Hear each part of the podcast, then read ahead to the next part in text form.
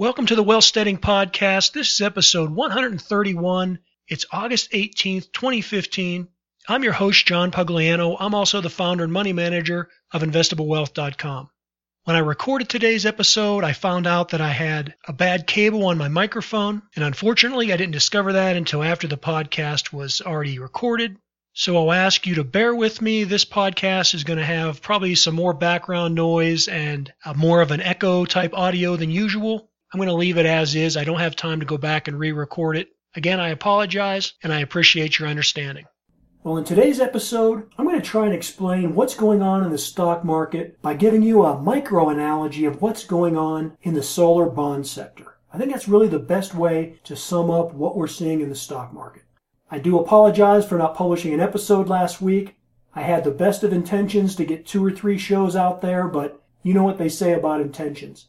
I don't feel that I short-shifted you, though, in any way as far as what's going on with commodity prices and the declining prices we see in oil, the devaluation of the Chinese currency. I mean, those are all things that we talked about. I really didn't feel it was necessary to do a podcast and rehash all that. My thoughts and views on oil, on uh, the Chinese market, the strength of the U S dollar, that all remains the same. Incidentally, all my blog articles are available at investable wealth dot com, as are all the audio files from this podcast, the Wealthsteading Podcast, are available at wealthsteading dot com. There's a search feature on both of those sites. If you type in keywords like gold or U S dollar or oil or China, you'll get a list of previous either blog articles or podcasts that I've done on that subject.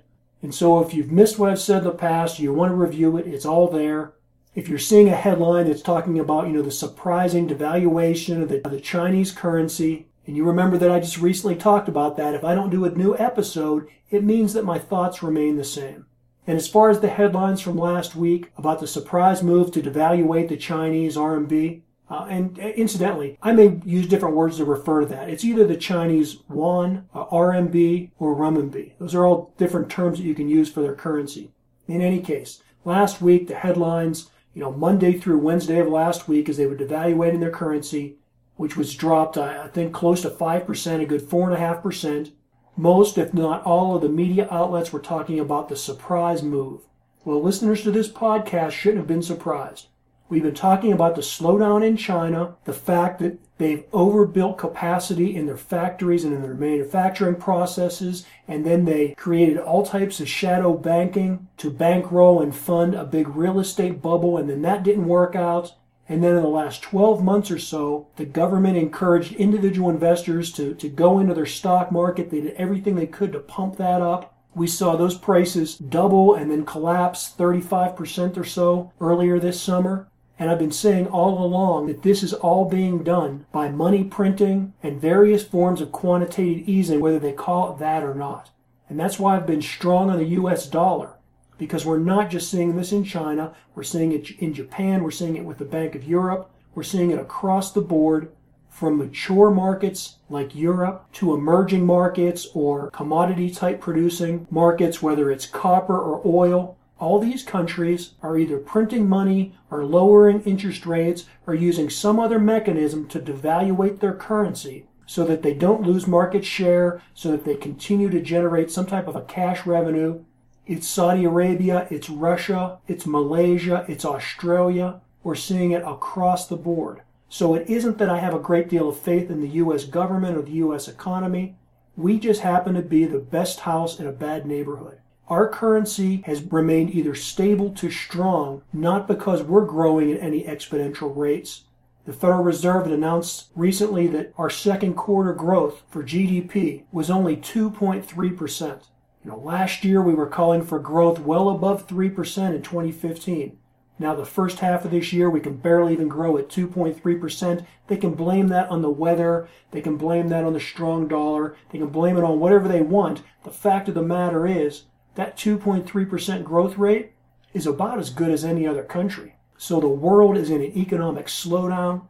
And for all those reasons, that's why I continue to believe that the U S dollar will at least either be stable or will outperform other currencies. So last week when we saw the devaluation of the Chinese currency, it was no surprise to us. I'm digressing here. I'm getting on my soapbox. I really don't want to talk about that specifically in this episode. As I said, my thoughts and opinions haven't changed on any of that. I continue to be long in the U S dollar. I continue to be short in oil. I'm monitoring commodity prices, everything from agriculture to iron ore and copper and, and the various different products. Just when we think that we're going to get to a low point, those commodity prices continue to make lower lows. At some point, I think it will be profitable to jump in, because when those things do bounce, they most likely will at least get a, an initial run-up. I'd like to be part of that, but at the same time, I don't want to get in too early.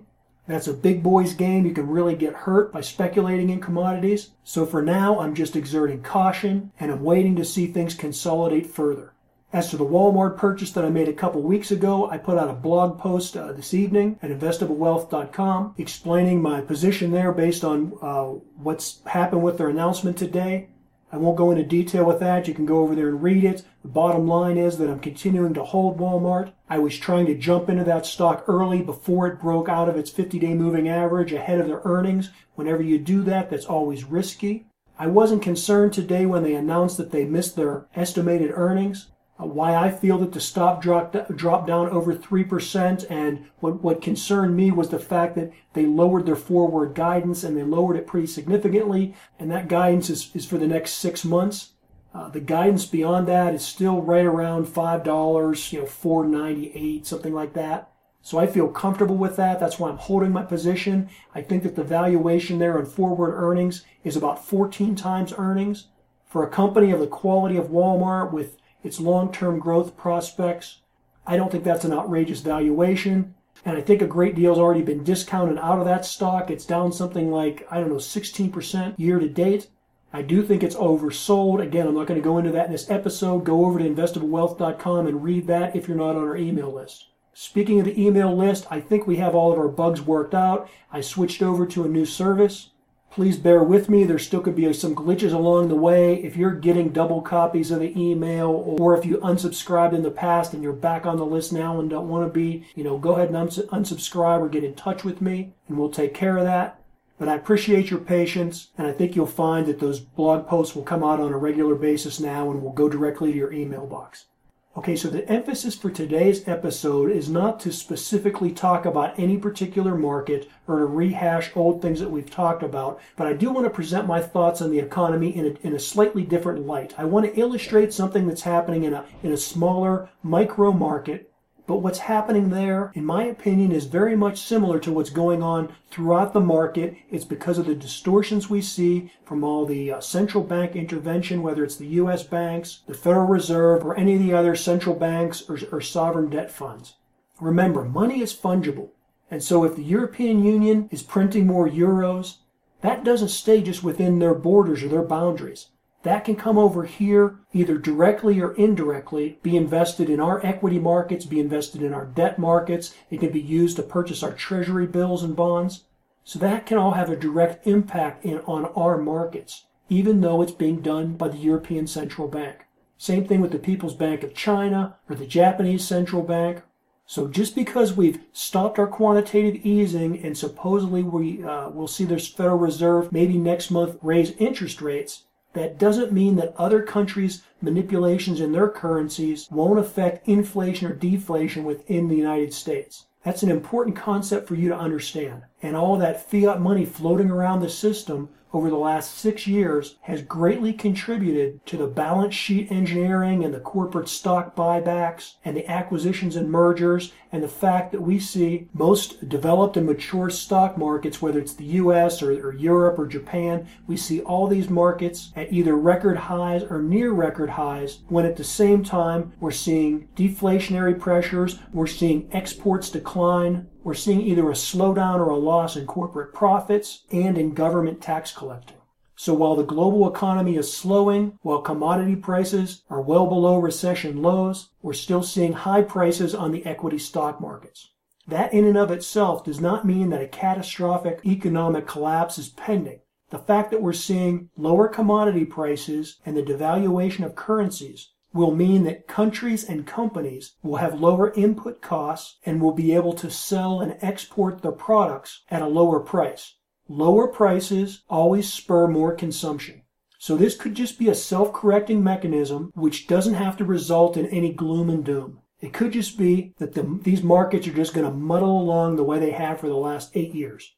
On the positive or on the bright side, it could also mean that these devaluated currencies and the lower input costs because of the cheaper commodity prices could also mean that corporate profits are going to increase and accelerate, right? They're going to be building their products and services with cheaper input costs. They won't pass all that on to the consumer. They'll pocket the difference. That means that they'll see accelerating profits. If that happens, then that means that the stock market, both in the United States and around the world, that all these markets will not only remain near their all-time highs, but most likely we'll see some considerable growth, some appreciation in these equities, and there could be some scenarios where these markets could go on fifteen to twenty percent higher from where they're at right now.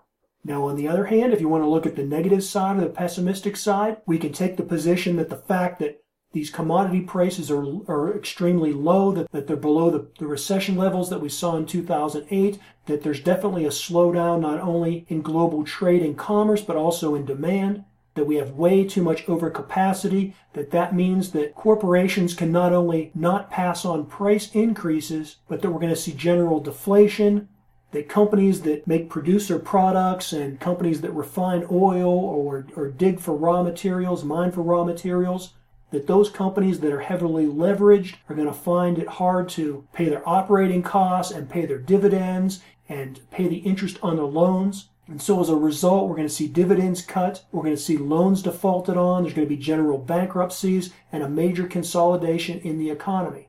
That would be problems for not only the bond market, but also for the equity markets. That's the negative or pessimistic outlook. Now, I just gave you three scenarios. Scenario one, the economy can just muddle along. Scenario two, lower input costs can lead to increasing profits and these equity markets can go on to all-time new highs, record highs. Or scenario three, things can fall apart and we can see a twenty or thirty percent pullback and a general global recession. Well, which one of those three will it be? I have absolutely no idea. And it's no different now than it's ever been. Economies and indexes and countries and stock markets, their future can always be played out in one of three scenarios. There's only one of three outcomes that is ever possible. They'll experience growth and go up. They'll experience a recession or depression and pull back and go down. Or they'll just muddle along and stay the same. Not I, not anybody can come up with an algorithm or a formula that, that can predict the future. We can only look at the near past and what's happening today and try and make some educated guesses. So right now, when you see the headlines of someone predicting absolute catastrophic failure, or on the other hand, someone p- predicting the biggest bull market ever, that the S and P five hundred is going to go on to, you know, twenty-five hundred, or that, that gold is going to go up to five thousand dollars an ounce, no one can know those things. The best you can do is look at the price and volume interaction on those particular commodities or those particular stock prices or the individual indexes, and you can be pretty well assured that if those prices are going up in higher volume or if those prices are going down in higher volume, then somebody that's probably smarter than you and your brother-in-law, somebody with not just a few thousand dollars, but somebody with billions of dollars or tens of billion dollars to invest, someone at a hedge fund or some other type of institutional investor like a pension fund, someone that employs a lot of M B As and probably makes a lot of political contributions, you know, somebody that again is a little bit more connected than you and your brother-in-law, well, they're probably the people that are driving those markets. And the reason they're either buying into some markets or selling out of others is because they have a better idea of what's happening than we do. That's why we watch the charts. That's why we look for this price and volume interaction. Here's the problem, here's the problem that we've experienced since two thousand eight, and it goes back to that manipulation and intervention by the central banks, uh, all the balance sheet engineering, the, the corporate buybacks, all these things I just alluded to and that we've talked about in previous podcasts. Let me sum it up for you by talking about solar bonds. That's solar, like solar energy, solar panels, and bonds, B O N D S. If you're not aware of it, most solar installations are not paid for by with cash. They're purchased in the form of some type of a debt. In most cases, most or all of the solar panels that are sold at the retail level, these would be panels that are on your, you know, like your neighbor's house. In most or almost all cases, that's financed with debt. people are not taking the, the twenty thousand dollars that it costs to install those panels, you know, out of their checking account and writing out a check for it, nor are they putting it on their credit card. What they're doing is they're financing it through the company that installed those panels or was the manufacturer of those panels. Usually it's the installer. So it's kind of similar to you going down to Ford or Chrysler or B M W, and either that automotive company or the dealership or a third party that they work with provides you with an automobile loan because you don't have the cash to buy the automobile outright.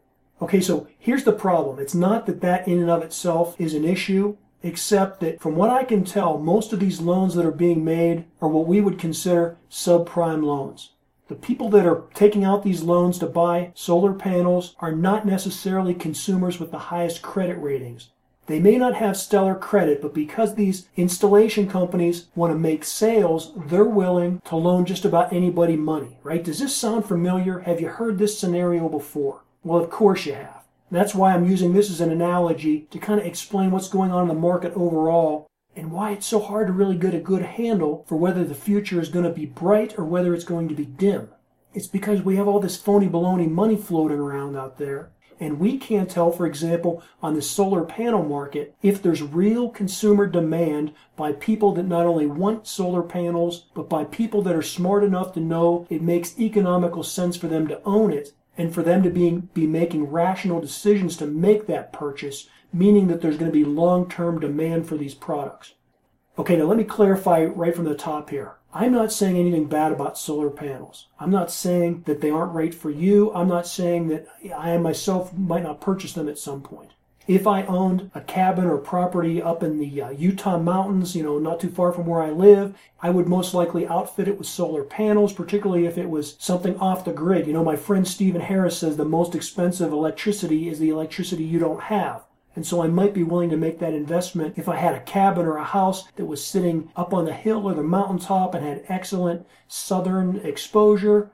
You know, I live in a part of the world that although it gets cold, it, it remains sunny most of the year.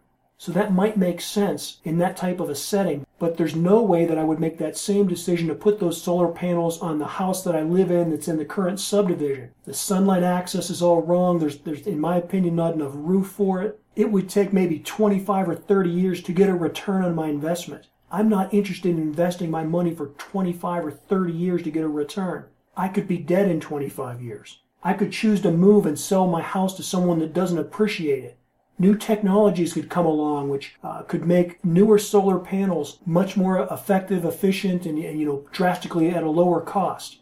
The price of natural gas and, and petroleum products could go even lower and could result in cheaper electric bills, which would mean that my return on investment for the panels would be dragged out even longer. I mean, I don't know what's going to happen in the next twenty-five years. So there's no way I would currently make that investment to put solar panels on the roof of my house. But I know a lot of people are doing it, and from the data that I'm reading, I'm not convinced that these are the savviest of, of consumers, nor are these necessarily people that, that have the knowledge to be able to tell what a good investment is or to run a spreadsheet to figure out net present value or how to properly amortize an expensive investment like that that's going to go on for twenty-five years or so. I mean, in a lot of cases, these are the same people that are going out and taking loans for thirty thousand to sixty thousand dollars to drive an automobile that they can't afford and that's devaluating, you know, sitting in their driveway, losing value on a daily basis. In many cases, these are people that have either very little equity in their house or they're totally underwater.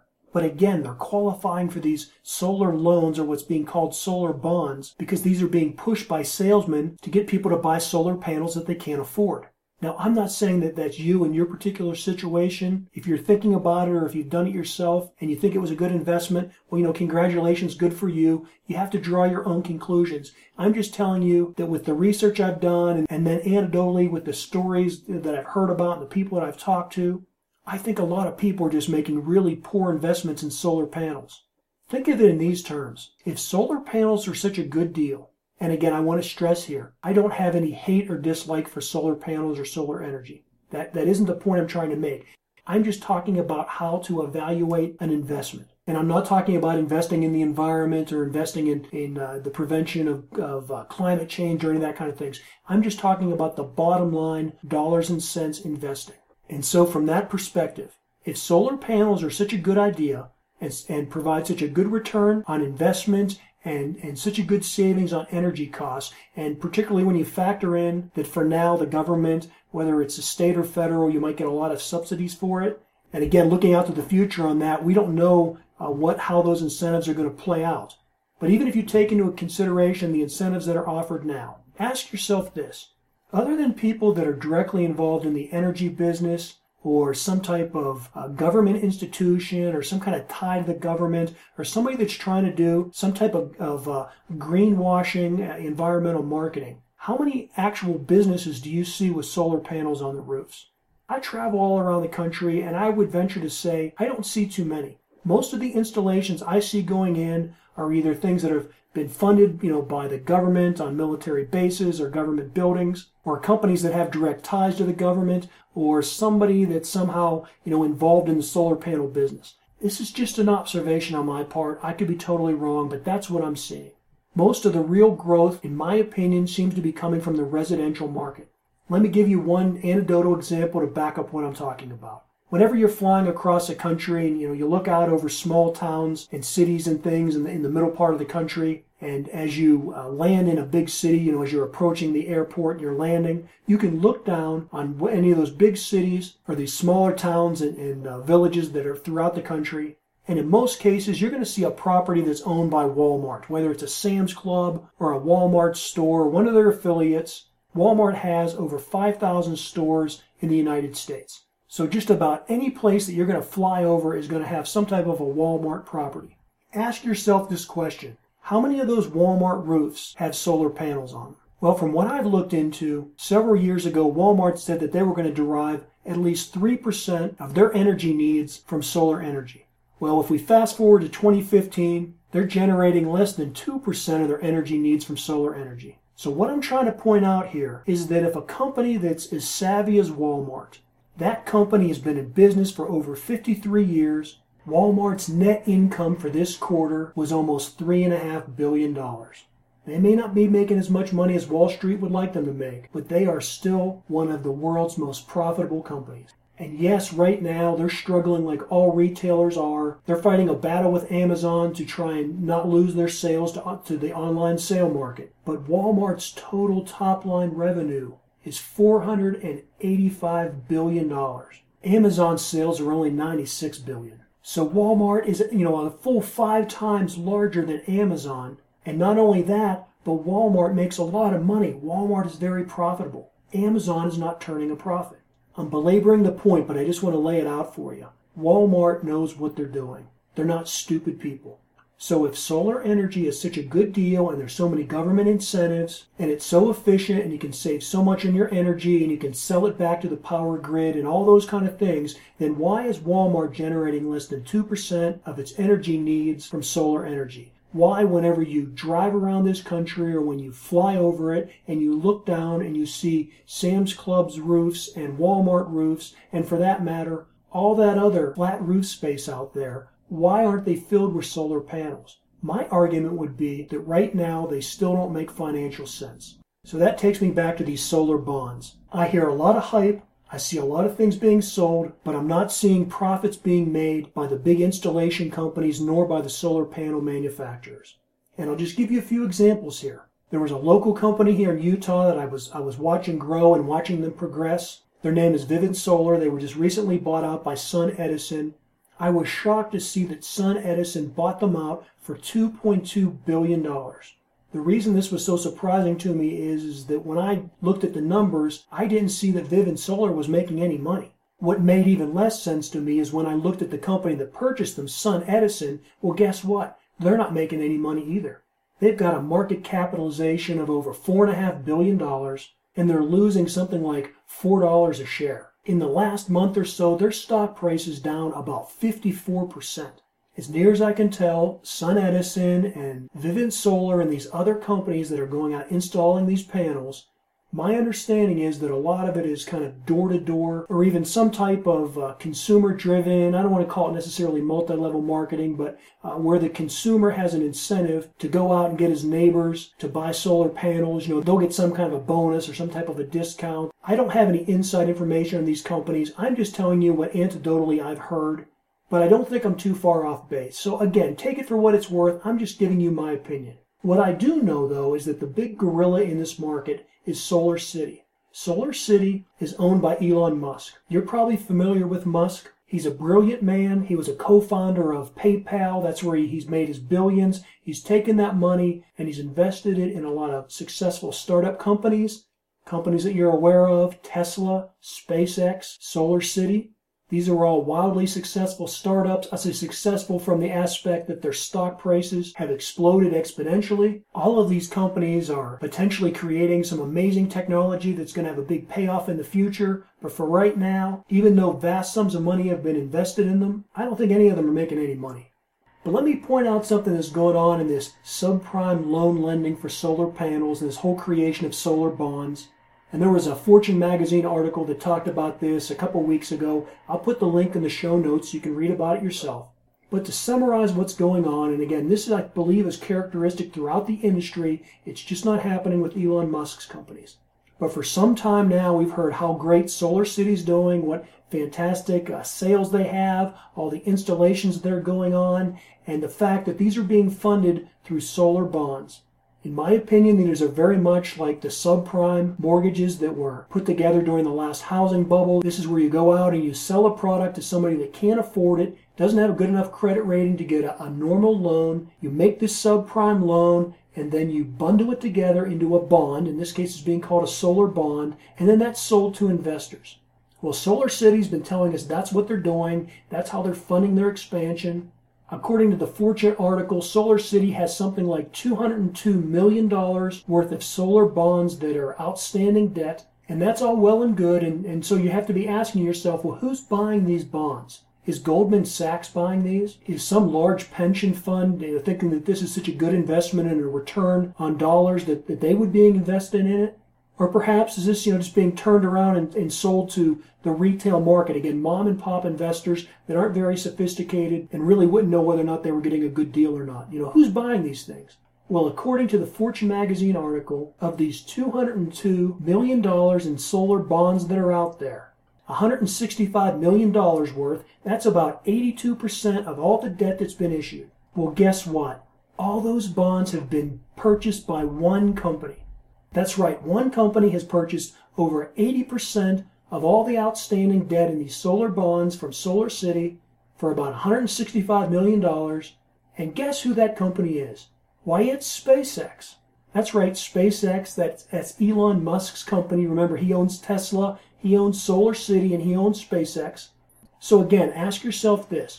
If these are good, high-quality loans, if these are loans that someone would believe are going to pay a nice, strong dividend out into the future, into, you know, twenty-five, thirty years from now, you know, at a time that we have very low interest rates, at a time when people are just searching to find a good, reliable yield. If these things are such a good deal, then why isn't Goldman Sachs buying them? Why isn't some big pension fund or some large insurance company? Why aren't one of these type of companies purchasing these bonds? Why are they being purchased by a sister company of Solar City? Now listen, I'm not saying this is a Ponzi scheme. I'm not saying that this is some kind of a sleight of hand scam. But to my simple mind, it sure does seem like robbing Peter to pay Paul. And while it may not be a scam or a scheme, perhaps you'd call it a charade. I tell you this story because I think it's a micro example of what's happening in this particular solar panel market that's really being played out across our economy, across not only the U S but the global economy, and it's what's happening on a macro scale. It's what's driving all these corporate buybacks, these crony capitalist shenanigans, and these balance sheet engineering.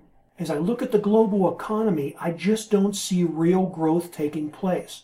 We have so much quantitative easing, government deficit spending, and intervention by central banks that it's just like these solar bonds. You don't know if these products and services are being sold because there's real demand or if it's all being hyped up by phony baloney money. Now, I want to stress here, this doesn't mean that we're headed for an economic collapse. I don't believe that at all. But if something doesn't shore up this market, I can definitely see how we could easily have a fifteen to thirty percent pullback. On the other hand, as I talked about with these low input costs and the total collapse of commodity prices, that along with all this cheap debt and all this money printing could keep this bull market going on longer, further escalating corporate profits and leading to all-time new highs in the stock markets. So what do you do? Well, as I've been stressing all year, I think you invest with caution. I think you go forward carefully. I think you make wise decisions. You look at the fact that we've been in this bull market for six and a half years, and a lot of it's been perpetuated with quantitative easing, and we don't have solid global demand in the fundamentals that would justify propping this market up. So you move forward cautiously. You don't put all your money in the backyard and bury it. You don't put all your money in gold. You don't jump into commodities just because the price has collapsed, because trust me, the price could go lower. Just be careful. Don't be afraid to, to take some profits and to take a breather and just wait and see how this plays out. In this podcast, I can never offer you advice or recommendations. I just tell you what's on my mind. I give you some insight into the trades I'm making. I throw my ideas out there and I just talk out loud. So take them for what they're worth. Well, that'll wrap up today's podcast. I've accumulated a lot of questions from those of you in the audience, and it's been a long time since I've had a question and answer show. So what I'm going to try and do is come back later this week and consolidate and address those questions. I appreciate those of you that have taken the time to provide me with comments and feedback. Although I can't answer each of you individually, I definitely read all the emails and comments, and, and when I feel it's appropriate, I do try and answer you directly. So join me in the next episode. We'll answer some listener questions. Until then, as always, this is John Pugliano, wishing you the very best of returns. Welcome to the Wealthsteading Podcast. This is episode one hundred thirty-one. It's August eighteenth, twenty fifteen. I'm your host, John Pugliano. I'm also the founder and money manager of Investable Wealth dot com. When I recorded today's episode, I found out that I had a bad cable on my microphone, and unfortunately, I didn't discover that until after the podcast was already recorded. So I'll ask you to bear with me. This podcast is going to have probably some more background noise and more of an echo type audio than usual. I'm going to leave it as is. I don't have time to go back and re-record it. Again, I apologize, and I appreciate your understanding.